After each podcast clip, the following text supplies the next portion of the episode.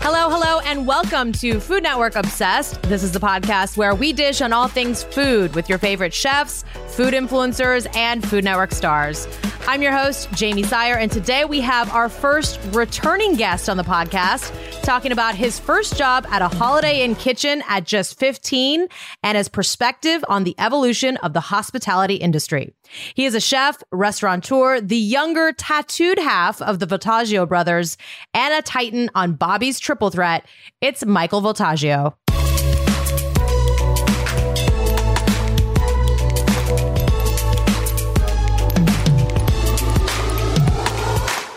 Michael, welcome back to the podcast. Uh, what a relief that Brian guy isn't here to take the spotlight, right?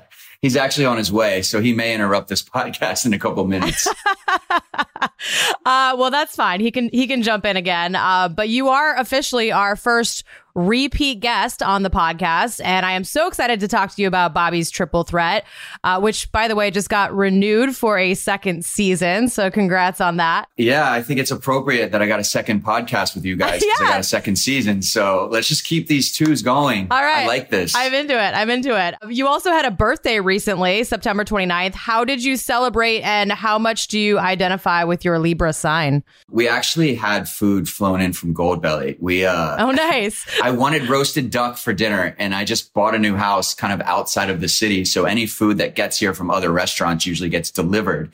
And, um, so we got Philippe Chow's roasted duck kit and, uh, cooked it at home. My fiance and I recently got engaged too. Oh, so congrats. Sort of double celebrating. Uh, well, geez, you have lots to celebrate right now. That's so exciting. Uh, when you were younger, what did you think your 40s would be like, and how has this decade kind of surprised you? I mean, that's cute that you said that because I actually just turned uh, 21. Oh, I'm so, so, my bad, my bad, my bad. times two, um, 44. Uh, what did I think my 40s would be like? I mean, I hoped it would look like this, but I guess I just never thought it, it would have been possible. Um, my first job cooking was was at a Holiday Inn hotel, and for that trajectory to, to lead me to here. If somebody would have told me my 15 year old self, I'd be getting to do the stuff that I get to do, I, I would have said they were crazy. Like, I mean, it's, I'm honored and blessed and I feel really lucky to have had the career that I've had given the fact that, like I said, I started running the food on the Sunday brunch buffet at the local Holiday Inn. uh, let, let, us take it back to, to that time in your life. I mean, it, it's kind of my understanding you essentially had to go out on your own at that young age and kind of support yourself, which requires a lot of grit, resilience. Were those qualities that you innately possessed, or are those something that you kind of cultivated along the way? Yeah, I mean, it's not, I don't look at anything as like a, a sad story or anything. You look at these challenges, uh, opportunities. And for me, I really embraced the opportunity. And it's funny because when I found the kitchen, you know, it was a source of income. I was paying rent in my own apartment when I was still in high school, uh, going to school full time, playing football on the football team, and then going to work after I left football practice and working till 11 or 12 o'clock at night it really prepared me, I think, work, work ethic wise for what the rest of my career would look like. And it has been that busy since. And so picture yourself in school, waking up, going to class all day, going to football practice, then going to work after. I don't know that there's a better way to prepare for all the things that I would be juggling in my now career. And so, you know, I had this saying, if you can't take the heat, stay in the kitchen because I found myself really being happy in that environment and, and realizing very early on that I was going to be doing this for a long time. And, and, you know, the world has really changed a lot since that time, since the mid 90s, in terms of just how we view these non traditional paths. Because back then, a chef was not, you know, as sexy of a profession as it is now. Um, were you able to see that vision for a future in the industry, or was that like a happy surprise? No, I mean, not at all. I, you know, back then it was still considered like, oh, you worked in the food service industry. Like, what did you do wrong in your, in your academic career? That led you to that. And I just, I, I didn't, I've never had any other job outside of that. So it wasn't like, oh, I tried the food and the cooking thing, uh, because it was a second career or this or that. It was really my first and only career. And so most people retire after doing 25 years of something. I'm well over 25 years in this industry.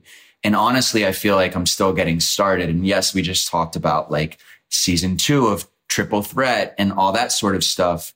And for me, it's like every time we add these sort of new full-time jobs to the already existing ones, it's just new experience after new experience after new experience. And, and for me, it's that method of study or that discipline that keeps me fresh. Mm-hmm. And so some some chefs and and and again I very much respect it. They they end up with one restaurant, they stay in that restaurant and they just sort of evolve that restaurant and that's the one thing that they do for the life of their career.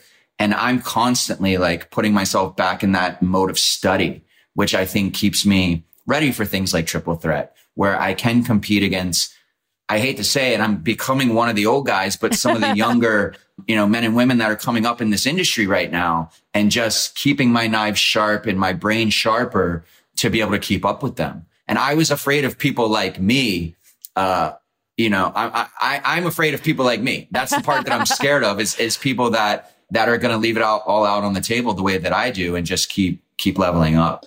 What, what is it about you know just that environment in the kitchen that that obviously it kind of drew you in it as a necessity, but what has kept you in this industry for so long?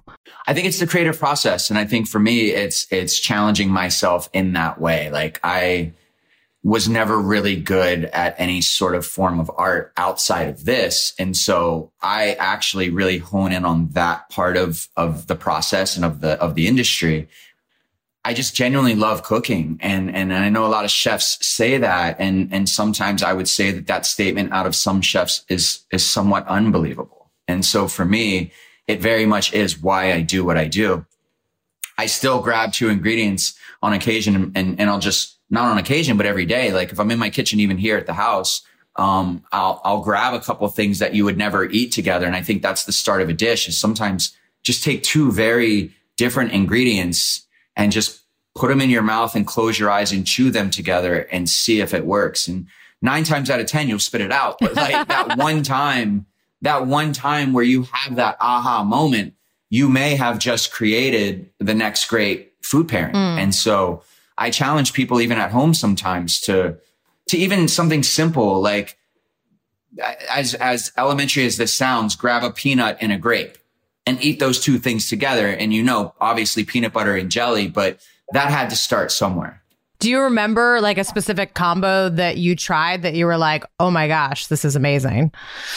I think more about the assembly or the construction of something. Like the first time when I was like 12 years old and, and, you know, we all had like ramen noodles in the pantry or like a loaf of white bread and some bologna and cheese. And I used to always just figure out what, what's the best way to put these together. And we've all tried it. Like cook the ramen noodles and drain the water off and then just use the seasoning packet and mix that into the noodles with like a tablespoon of butter. And all of a sudden you've created a new dish out of something that was meant to be done a different way. And so I think that very early on, I just did a lot of things like that re like rethinking how ingredients can go together. Yeah, and I think we see a lot of that obviously on, on social media now too. What what is your opinion on how social media and you know that visibility into ingredients industries has influenced like this upcoming generation in terms of their career choices and, and what they're seeing from people like you?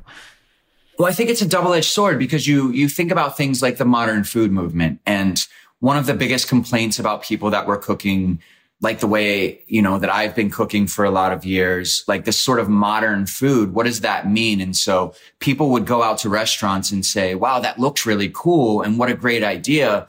But I didn't really like how it tasted or there wasn't any, there wasn't a, a foundation to build this off of. And I think that as visual as we're becoming, it, it definitely sort of in gets us away from that foundation, the classic discipline of cooking. And so I think that as much as it, as much as it like grows the demographic of people that are interested in food or something more in the food that they're eating. And I love that part of it. Like it, our audience is just getting bigger and bigger mm-hmm. and bigger and bigger. And much like you said earlier about, um, the career of a chef wasn't necessarily one that you would brag about 25 years ago. People started to like get really interested in it. Now, with that being said, I think a lot of these sort of visual chefs or these social media chefs, um, they might not necessarily have the classic training that I think is crucial. Like watch old Jacques Pépin or even current Jacques Pépin cooking videos to see how to do things correctly. And I think that that's, that's equally as important. And I think that those, and one thing I think you see in these trends is a lot of the classic ways of cooking is actually becoming the most modern. So the ability to distribute this information to me is so impressive, but I think the responsibility we have to make sure that that information is good. Mm-hmm. The information that is being distributed is good information. Yeah. No, that's a very good point. Like you don't want like a whole generation of people like, you know, kind of doing things the wrong way, I guess. Well, I mean, I would rather see you like properly break down a chicken first than dance with it. You know what I mean? I mean, I would probably rather see that just in general, you know, just the the proper breaking down of a chicken you know as you were kind of developing along in your in your career in this industry when did owning your own restaurant feel like the most natural next step in your career? Um i mean after so when i went and sort of did my first form of television or competitive cooking on television i left a position with José Andrés. I was the executive chef of the bazaar and sort of i took a leave of, of absence at that time. And then when i got back um, i felt a responsibility to not be in Jose's restaurant because of what came with that. Number one. But number two, it was a new hot restaurant in LA with an open kitchen. And so just having come off my first sort of import or, or, or really big, largely watched television series, I didn't want to be in an open kitchen in the middle of Los Angeles. And so I left and went to Pasadena and worked in a hotel where I was responsible for the fine dining restaurant and it was dinner service only five nights a week. And I did everything from bread through pastry. And so it was important to me um, to go put myself through that study, but also to be able to continue to authenticate what I was doing on people's televisions. And so after I did that for a little while, uh, I was like, okay, I really need to go and do this for myself because I need to open a restaurant where I don't have any rules or I don't have anyone telling me what to do. And that's when the idea of Ink came. And I opened my first restaurant uh, on Melrose in West Hollywood, Los Angeles sort of area. And uh, it was it was received really well out of the gate. And so then again, the responsibility that came with that to maintain that that level of anxiety or that level of pressure or that level of responsibility is what drives me to to work harder. Mm-hmm. And so we have this term in the kitchen about being in the shits or being in the weeds. And I think that I actually thrive in that environment. Um, if I get complacent, then I I'm not doing what makes me feel good. I actually ate at Ink when I was in LA uh, shooting Iron Chef Showdown, um, and it was fantastic. But how did you how did you know you were ready for for that next step, or did or are you never quite ready for that? I, I mean, it was really based on um, having the right partners, having the right support system around me. I think that a lot of chefs take on all of it out of the gate, and I think that it's it's super important that you have the right support system because for me, I know what I'm good at, and what I'm good at is being creative and cooking food. So I need to be in an environment where I could be a business owner, but I could have the resources around me that would allow me to do my part, but also have the people around me that can do their part too so that the vision can be executed correctly. And I think that and whether correctly is, is the right word or not, it's what was correct for me back then. And I just, I needed to have a team around me that could allow me to just focus on being creative. And I think that I had that. Mike Ovitz was my first business partner and he, you know, started his career supporting creatives, representing mm. creatives in creative fields. And so for me, it was a, it was a, it was a good fit because he built his career fighting for his creatives. And I thought that, you know, what a better, I couldn't have a better partner out of the gate. As someone who has now, you know, owned several restaurants and opening more in the coming months, how is your personal approach to hospitality reflected in these spaces and how you operate them? I mean, hospitality, that's an interesting word because I think it's one that more people should start using today. I think that, and one, hospitality looks a lot different today than it did back when luxury was the only form of hospitality. I think hospitality is expected in any business, whether you walk into a gas station and the person behind the counter um, greets you when you walk through the door. I think those little nuances or those little moments are the ones that separate sort of the ones that care from the ones that are just there to take your money. And so hospitality to me is something that will always be important because the industry, the hospitality industry was so welcoming and, and took care of me, um, more so than I ever thought it could. And I mean this in my personal life, my professional life. Hospitality is really what gave me my, my opportunities in life. And so, um, I, I believe this, this need to nurture or, or this mood of creating an environment where people feel like they're being taken care of is more important today than it ever has been. And so, and, and that goes for your team too. We talk about, um, the internal guests as well as the external guests and the internal guest to us is, is the teams we surround ourselves with. And it's important that they feel good coming to work every single day too. And so that's the environment that as we continue to evolve, we hope that we can provide a safe, creative, inspiring, work environment for everyone involved, including our guests. Yeah. I mean, because you are now in that position to give those opportunities to other people as you were given them when you were, you know, younger and coming up in the business, what do you look for when you are hiring talent or looking for people to add to your team? People that are interested in learning how to, I mean, on the, on the kitchen side, people that want to learn how to cook better. You know, there's a lot of people that have heard of me through, and honestly, that's the first question generally we'll ask is like, why do you want to work here? And if it's like, oh, I really loved you on that show you did, like that's kind of a red flag unless, you know, it's followed up with, in that one dish that you made where you dipped that grape in liquid nitrogen and then coated in jelly made from red wine to make it look like a grape. I really want to learn techniques like that. Or I ate a specific dish here and I realized this is the type of food that I want to cook. Those are the things that I'm looking for. And on the service side, even the same thing. Like, you know, I came through this restaurant one day as a customer and I felt really good when I left. So I want to be a part of a team like that. It's not necessarily stacks of experience because I feel like every experience is different. But as long as you have a genuine desire to add those experiences to your own repertoire, much like I did, I, think that that's an effective hire because it is about sharing information. I'm not a lot of chefs are very they keep their recipes very close to their heart. They don't they don't share them. And and for me getting that information out there without any insecurity is is really important because it also helps it keeps the conversation going. And education to me in any creative industry or any industry in general is the most important part of it.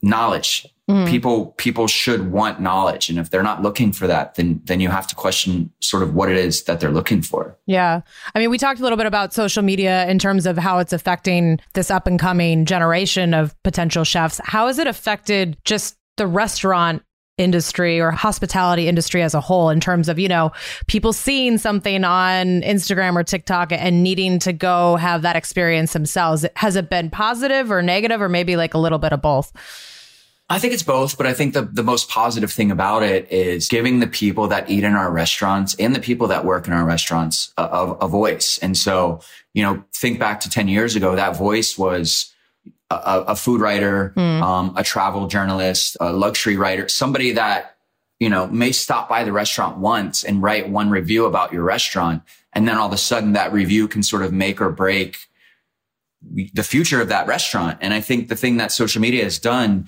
has given the re- like the people that are actually going in there spending their money an opportunity to share their experience. And so what we look for is consistencies in the threads. If we see, you know, and I've gotten everything from I hated the parking garage near the restaurant. So one star. And you know, you're like, I didn't, I didn't build the parking garage. And by the way, we have valet parking. I'm sorry that you, you wanted to self park. You made that choice. But, um, but other things like the food was over salted or I just didn't like this particular dish. As an operator, it actually gives us real data that we can go through and read and look for those consistencies. And if we find them, then it's up to us, you know, sort of disconnect from our egos and listen to our guests. Mm. And I hmm. think that, that that part of it to me is incredible. Yeah. But also when you have these visual assets floating around everywhere, most people have sort of already had the experience before they got there. And so now because they know everything about the restaurant, including what it looks like, what the food sort of tastes like, what the service or level of service they can expect, you now have to deliver, but you also have to exceed those expectations mm. because restaurants were meant to be able to create those surprise moments. And so now it's like raise the bar. How are you going to surprise people when they come into your restaurant if they've already sort of gotten all the information about it prior to showing up? Well, speaking of which, you are in the middle of opening up a new restaurant, a couple of new restaurants, but in, in particular, Fioretta Steakhouse in Chicago, which kind of embodies this 1950s era Italian steakhouse, which I think will fit in perfectly in Chicago. Why did this project feel right and speak to you from the concept to the location, everything? I mean, Brian and I are really honing in on this sort of our, our Italian American heritage. And so for us, um, it's put us into a method of study that is really important to us because it, there is a personal connection to this type of food for us. But more importantly, um, Chicago is home to some of the best steakhouses and some of the best Italian American restaurants in the country. So why not just mix those two concepts together? And then I think for me personally, and, and also Brian as well, sort of taking a retro modern approach to everything that we do and giving you know, earlier I talked about that foundation of cooking and having that foundation and not being new just for the sake of new, but looking at how you can build something new on top of of of, a classic foundation and recognizing uh, the disciplines that we should carry with us for the rest of our careers. And you look at that through fashion right now. You look at it through the automobile industry. You look at that through interior design. Sort of retro modern is becoming a thing and a theme, and mm. it's not just retro and it's not just modern, but like modernizing the things that have worked, but also don't change it for the sake of change. Mm. And so, um, imagine sitting in a steakhouse in Chicago and ordering a prime dry aged New York strip, but then also as a side dish, getting an extruded, uh, house extruded pasta that we hand make and we make the sauce and you get a bolognese made from the, the, the dry aged meat scraps. Wow. And so you can have your pasta and your steak you know, you can have your steak and eat it too. How about that? I like that. I like that. That should be like your tagline. Um, I mean, what does developing a restaurant menu like that look like? Like, what's your creative process like? Well, one thing that we've done recently, and we just got back from a trip to Chicago, and Brian's like I said, he's really flying to my house right now because a lot of times when we do the R and D, we try and do it in a location where we're not surrounded by a lot of distraction, and so we uh, both have all the equipment in our personal spaces in our homes so that when we're cooking food for the restaurants, we have the same equipment to get ready for the restaurants. And, and that really is, it starts like anything else. And without any technology, I mean, we were in Chicago last week with a dry erase board and not just Brian and I, but eight of us sitting in a room. And we said, okay, what if all eight of us write the entire menu? so that everyone agrees what the content should be. And then Brian and I can step away and do the research and do the, the development and create each individual dish rather than us try and sell you on every single dish and, and talk about the context of the dish with the food in front of you. Let's decide what it is. Let us go and make it and then present it. So we're not negotiating the whole process back and forth. Mm. It's more like tweaking it at that point. If we say eggplant parmesan, that to you means something completely different than it does to me. But in a group of people, we know as the owners of this restaurant or as the partners of this restaurant, we want an eggplant parmesan. Okay, check. We're going to put that on the menu. Now, what is that eggplant parmesan? And now it's up to Brian and I and our chefs to develop that one dish. And so 35 dishes later develop the same way, uh, we'll have a completed restaurant concept. Who gets to be like the taste testers for all of this R&D?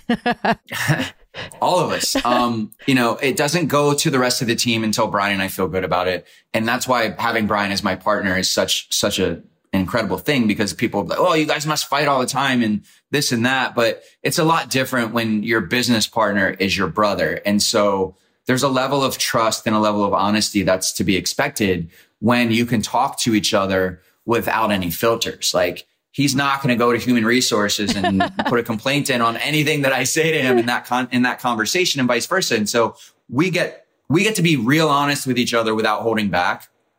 And Brian and I have now gotten to a level of not just maturity uh, with each other to where we can handle it, but respect. Mm. And I think that my brother is one of the most incredible technicians I've ever met in any kitchen. And my creative process is a lot different than other people's. And so when we mix those two things together, we usually get to somewhere special. And I think that that's something that I just love about, you know, not only my relationship with my brother, but my professional relationship with my brother. How, how for both of you, how do your restaurant ventures and your time on television like coalesce? Do you find that they tend to feed or starve one another? Oh, that's a really good question.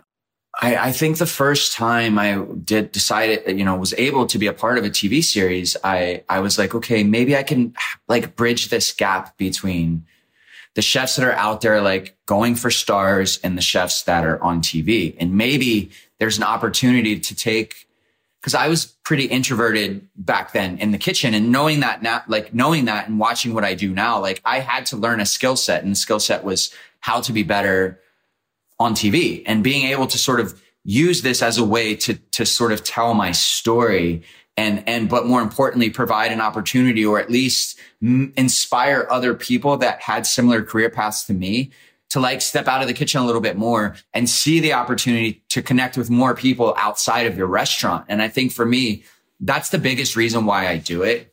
And then I did fall in love with it. It's like everything else. It's like I was terrible at it. I remember the first time I got to do something after my first show on camera and it was like an ad for a blender company and the teleprompter was in the camera and the producer kept saying like, I can literally see you reading every single word off. Like you need to figure out a way to be more natural at this. And I found that when I'm talking about food and I'm not reading a script, I'm actually a lot better at that mm-hmm. because it's real. Yeah. Like when we're shooting triple threat and Bobby walks up to me while I'm cooking and he's like, what are you doing? There's no line for that. It's literally like I look down at my own hands. I look at the pots and pans that are right in front of me and I talk to Bobby about what I'm doing. Mm-hmm. And so when I can do that, I'd rather be cooking than doing anything else if there's a camera in my face because I know at any moment I'm not going to be like, what was that line again? Like I know, yeah. I know what's happening. I know what's going on and I'm excited to talk about it. Michael tells us about competing as one of the Titans on Bobby's Triple Threat up next.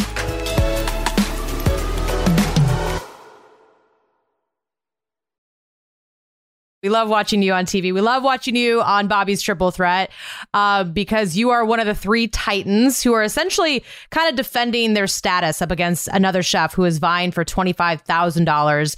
Bobby shared a story um, of this like undercover trip that he took to cast Tiffany Derry as one of the titans. He was already familiar with your cooking, your cooking style. So tell us what the process was of you kind of getting notified of this potential opportunity to be part of the show. You know what's funny is I've been friends with Bobby for a long time and I've, we worked together quite a bit and it's all, I love working with Bobby because um, he's, he's a chef. Like he's a chef's chef. This man cooks. Mm-hmm. And that's something that I, for me, if I was to ever look at somebody that I would want to emulate that does both things that I do, meaning like has restaurants and cooks food for guests, but also is on television doing the same thing. I would say Bobby's career is one that I would sort of, I've been the most inspired by. Mm. Because he has, you asked me a question earlier, how do you balance both? And I would answer that with Bobby Flay did it. So I think I can do it too.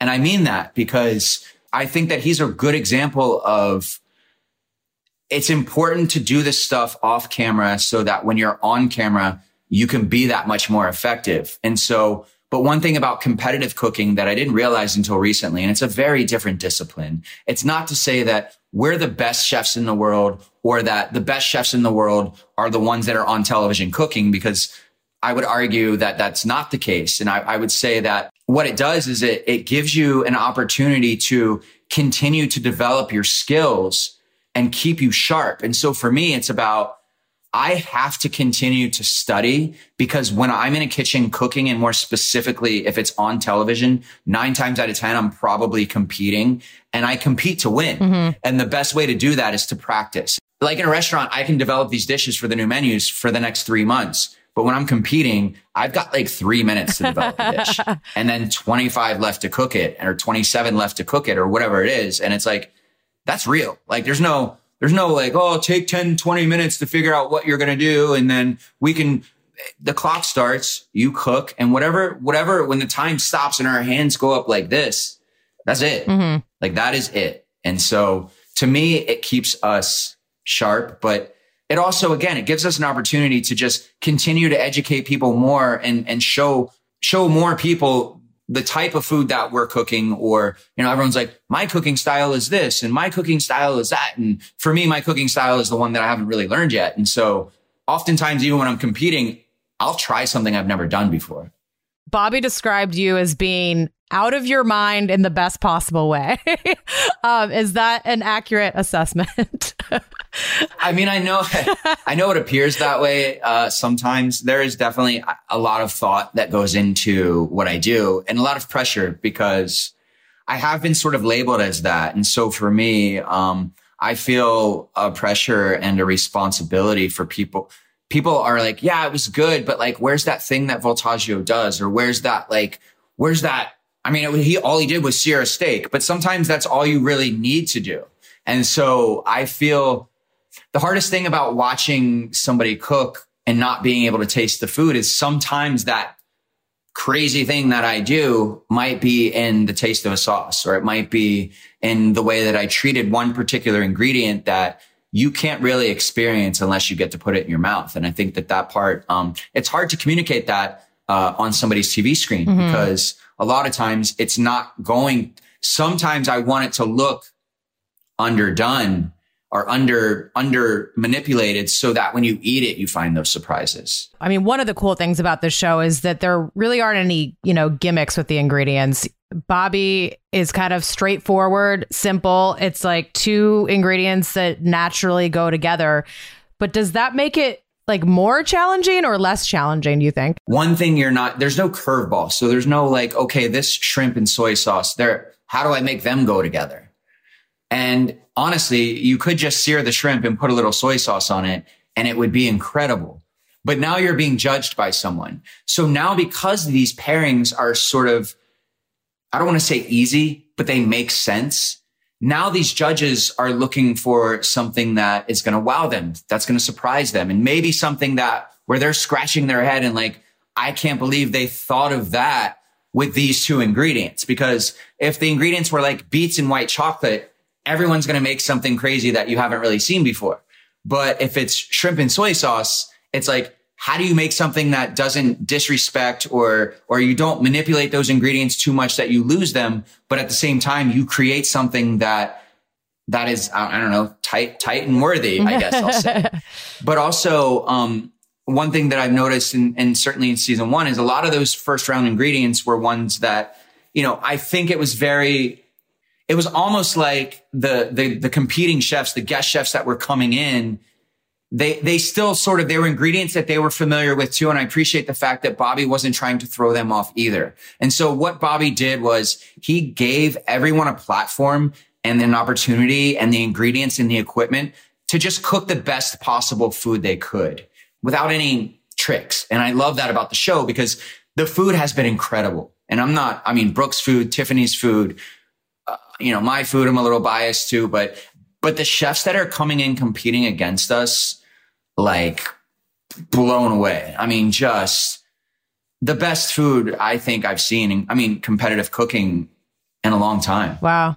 I mean, and it's crazy too, because these challenger chefs, they have to take on all three of you at some point and, you know, they get to decide when in the competition they're going to go up against each one of you. But at the end of the day, they have to, you know, cook against all three of you and ultimately, you know, get the higher score in order to win that money.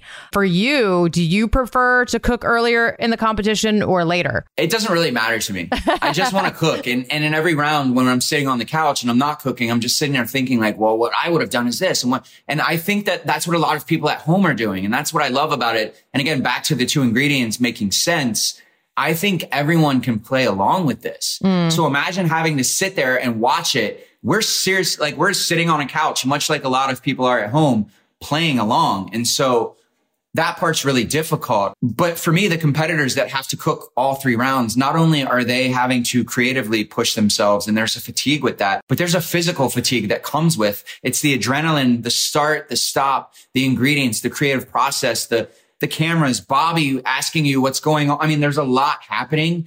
And I have to say, like the competitors that come into this kitchen and put themselves through that, like it really is hard. Like it's not easy. I'm physically exhausted after one round. Like I'm gasping for air. I'm drinking water. Like I feel like I just worked a 14 hour day on the line because it's that much. It's that intense. Mm. It really is. Like it's not like, okay, ha ha ha, here we go. It's like we're cooking. It's almost like we're cooking for, for a job interview. Like I, And it's crazy because like when you apply for a job as a cook or a chef, a lot of times you have to do a tasting for the people that are hiring you. And that pressure is, is very real. We have that same pressure every single round on this show. Wow. And it takes, I mean, you guys are shooting one episode in a whole day. Like it takes the whole day, correct? Yeah. And now, and, but then if we do multiple episodes in a week, it's like that anxiety is with us for the entire week. I mean, when I tell you that Brooke and Tiff and I are, are texting each other, checking in on each other, like, are you good? Like, you know, one day one of us has a good day and the other one doesn't have as good of a day. Part of our team, and it really is a team, is to like build your team back up. And so, I mean, there were, there were days on the, on set where I just felt very down and like I let the team down today but there was two other people on the team that were going to lift the team back up. And I think that people will see that. Um, we all have to do that for each other throughout the entire uh, season, much like we have to do in real life at work. Mm-hmm. And I mm-hmm. think that that's what this, this show really is, or this competition is. Yes, it's in a speakeasy and Bobby's in a suit and there's cocktails and there's a live audience and it's exciting, but it really does also mimic what our real life is and our real careers. And I think it's a good snapshot into like how we get each other's backs and how we challenge each other and how we push each other. And having, you know, sort of Bobby as our boss, it's like we don't want to let him down either. and so as much as we joke around with him, like on Beat Bobby Flay and stuff, and it's like, let's, let's, let's throw him off his game and let's pick, you know, make jokes about Bobby while he's cooking and stuff. when we're on triple threat, part of my pressure is to not let Bobby down mm-hmm. because I know that he chose me for a reason. He chose Brooke for a reason. He chose, he flew to go taste Tiffany's food to choose her for a reason. We also have to live up to that too. What What is it like having Brooke and Tiffany as your teammates? It's it's kind of nice to be on Brooke's team because she's got a pretty good track record against me. Um, and so it's like I'd rather be doing that than and just, I mean, being around Tiffany and, and, and really getting to peel back all the layers that make her up as a person, but more specifically as a chef, like the wealth of knowledge that she has and brings to the kitchen is one that I think not a lot of people get to experience because they don't know how far around the world she's traveled and how many things she's picked up along the way and how she sort of has taken these sort of Southern or uh, mixed, but mixed th- those roots with like her global sort of experiences and really has put together a type of cuisine that is very unique to her. Mm-hmm. And I think, um, you know, we, we, we're very familiar with Brooke's cooking, uh, but Brooke as a competitor, there's something a lot different about how Brooke cooks in a competition to how she cooks like in her restaurants. And I think that she's very smart in that balance because she saves a lot of those surprises for when she's competing mm. and you're hmm. like, dang, I didn't know Brooke knew all that. and so, and she's done that to me against me several times. And so for me, I'm just like, like when, when did she start doing that? And so it's like, and that's where I go back to like the, the competitive cooking versus the restaurant sure. cooking too, because it's very different. And Brooke is, Brooke to me is one of the best competing chefs there's ever been. Mm-hmm. Like for some reason, she's just really good at that. Yeah. No, I say that all the time. I think I think competitive cooking is its own category, right? Because like you were saying, you can be an amazing chef, but maybe, you know, when there's a time constraint or there's cameras rolling, like maybe that's just not your your time to shine and it seems like all three of you really kind of step into the spotlight and really embrace that opportunity. I also love that the the dishes are judged blind, you know, like but I always do wonder do these judges have an inkling of like, could they pick your dish out of the two, even though they technically don't know who cooked what?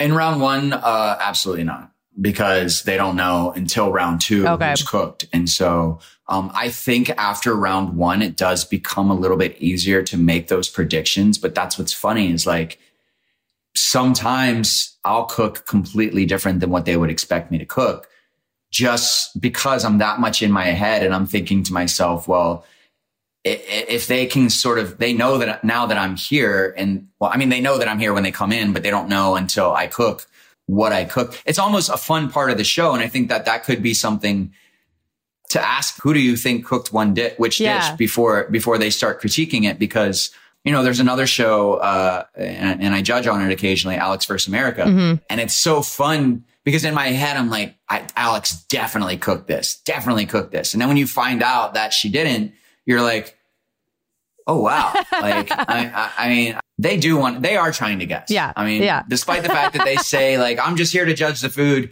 I, that for me, it's part of the experience for them too. And a fun part. Would you rather judge or cook?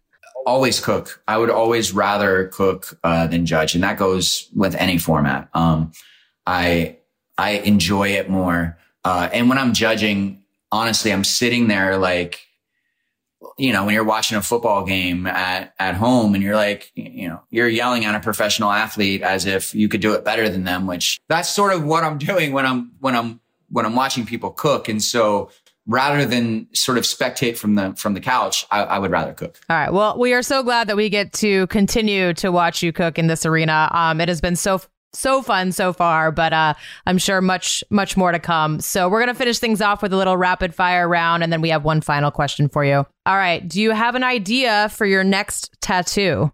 Uh, maybe I'll get one removed. uh, all right. In honor of Fioretta, what is the secret to a perfect steak? Season it. If you had a speakeasy, what would the password be? Bobby Flay. if you did not live in LA, where would you live? I mean, cliche answer, but I, I, I, would live on Maui. I would live in Hawaii. I mean, that's that's a pretty great place to live, I'm sure. Um, you recently had had a residency in Vegas at the Bellagio with your brother. So, are you more of a blackjack or roulette guy? Definitely blackjack. Okay. And not well, not good at it at all. Would you rather publicly post your Google search history, Spotify history, or the Notes app from your phone? You want a quick fire answer or an example, a reason behind each? You can give you can give a reason. Yeah. Spotify for sure because I think that I'm pretty good at curating some music. Okay. My notes are it's funny that you say that because every time I start a new dish and in fact I'll open my notes right now and tell you I'll write things down so that I remember to make them. Okay. So for instance, my last few notes are microwave potato pave, fritto misto uni cream, Great Lakes fish, tavern style pizza, blowtorch lardo pizza, shit on a shingle. I wrote that in my notes and baked ziti pizza. So, um, I don't know that anyone would understand my notes. Uh, what was the last one? My Google yeah, search. Yeah, your Google search. Um, I don't know. It's usually cars. Like I'm looking, I, I'm obsessed with cars. So that's boring. Uh, all right. I like I like the Spotify one though. Uh, yeah, my notes app is is a disaster for sure. Okay, final one. What is a hobby or venture you've always wanted to try? When, well, when I was younger, my other career, I wanted to be a rodeo clown. so that's something that I want to do like once. But like if they were still making that show where it's like where you get to go learn how to do something, yeah. then you get to do it professionally once. Um, I would I would want to be a rodeo clown. I love once. that. I grew up in Montana, so there was a lot of rodeos in my my childhood. So yeah, they're pretty cool. Okay, final question, and I guess we technically asked you this the first time we had you on, but um, I don't remember what your answer was, so maybe it'll be different. Um, what would be on the menu for your perfect food day? So we want to hear breakfast, lunch, dinner, dessert. Um, you can travel in between meals. You can, um, you know, time travel even. There's no rules. We just want to hear your ideal meal for each of those. You know what's crazy is I used to try to answer these like very sort of chefy, like highbrow, like something cool, um, and esoteric. I will say for breakfast, uh, just a solid breakfast sandwich. Okay. Just a bacon, egg, and cheese, sausage, egg, and cheese breakfast sandwich. I there's nothing better than that. Um, for lunch, I'll have the same thing I had for breakfast and maybe even for dinner. Um, but no, lunch. Lately, I've been uh, once a month, like eating a burger. And again, I'm just, this is going to be very boring. No, I'm starting to like, because of the way that I cook, I go back to like very basic stuff when I'm craving. And I think it's what everyone craves. So I would, I'm going to keep it breakfast sandwich, a burger. What kind of like, and a pizza. What kind of burger? Like, are you like a big, thick, you know, kind of steakhouse burger or like a smash burger? Smash, smash burger. There's a burger in LA called uh, Burgers Never Say Die. And um, that's the name of the restaurant. And their burgers are just, you can't, when you eat one, you immediately want another one. Um, I love a smash burger. Dinner, I'm, I'm lately like, I can get really fancy with it, but honestly, I had this conversation yesterday and I don't know that there's a more famous dish than the pizza. And I just think mm-hmm. that a thin, I like a thin crust loaded with pepperoni. Mm. And I will say this. Yes, I want a side of ranch to dip my crust in. And I know like, again, it doesn't for me. We're, we're making Neapolitan pizzas, uh, in one of our restaurants that we're opening. I love the art of that. And for me studying that, but like, I like to eat basic food because, and, and I'm not saying pizza's basic. There's nothing basic about it, but like, I crave the same things that everyone else craves. And I love comfort food. It's comfort. Yeah. Breakfast sandwich, a burger and a pizza, side of ranch. Uh, that's my day. Are you having a dessert? But hopefully not all on the same day because that would be like. uh, wait, are you having dessert or or skipping dessert? I love dessert. You know, banana cream pie, things like that. Are, but but honestly, if you took a banana cream pie and put it in the blender with some ice cream and made a milkshake out of it, I'd be stoked. I love it. I love it that that it's all comfort food. I mean, those are all delicious things that I think everybody craves. So, um, no, it sounds like a perfect food day. And once again, congrats on all the success. And we love watching you on uh, Bobby's Triple Threat. Thank you guys so much. You can catch Michael on Bobby's Triple Threat Tuesdays at 9, 8 central on Food Network and streaming on Discovery Plus. Make sure to follow us wherever you listen to podcasts so you don't miss a thing. And if you enjoyed today's episode, please rate and review. We love it when you do that. That's all for now. We'll catch you foodies next Friday.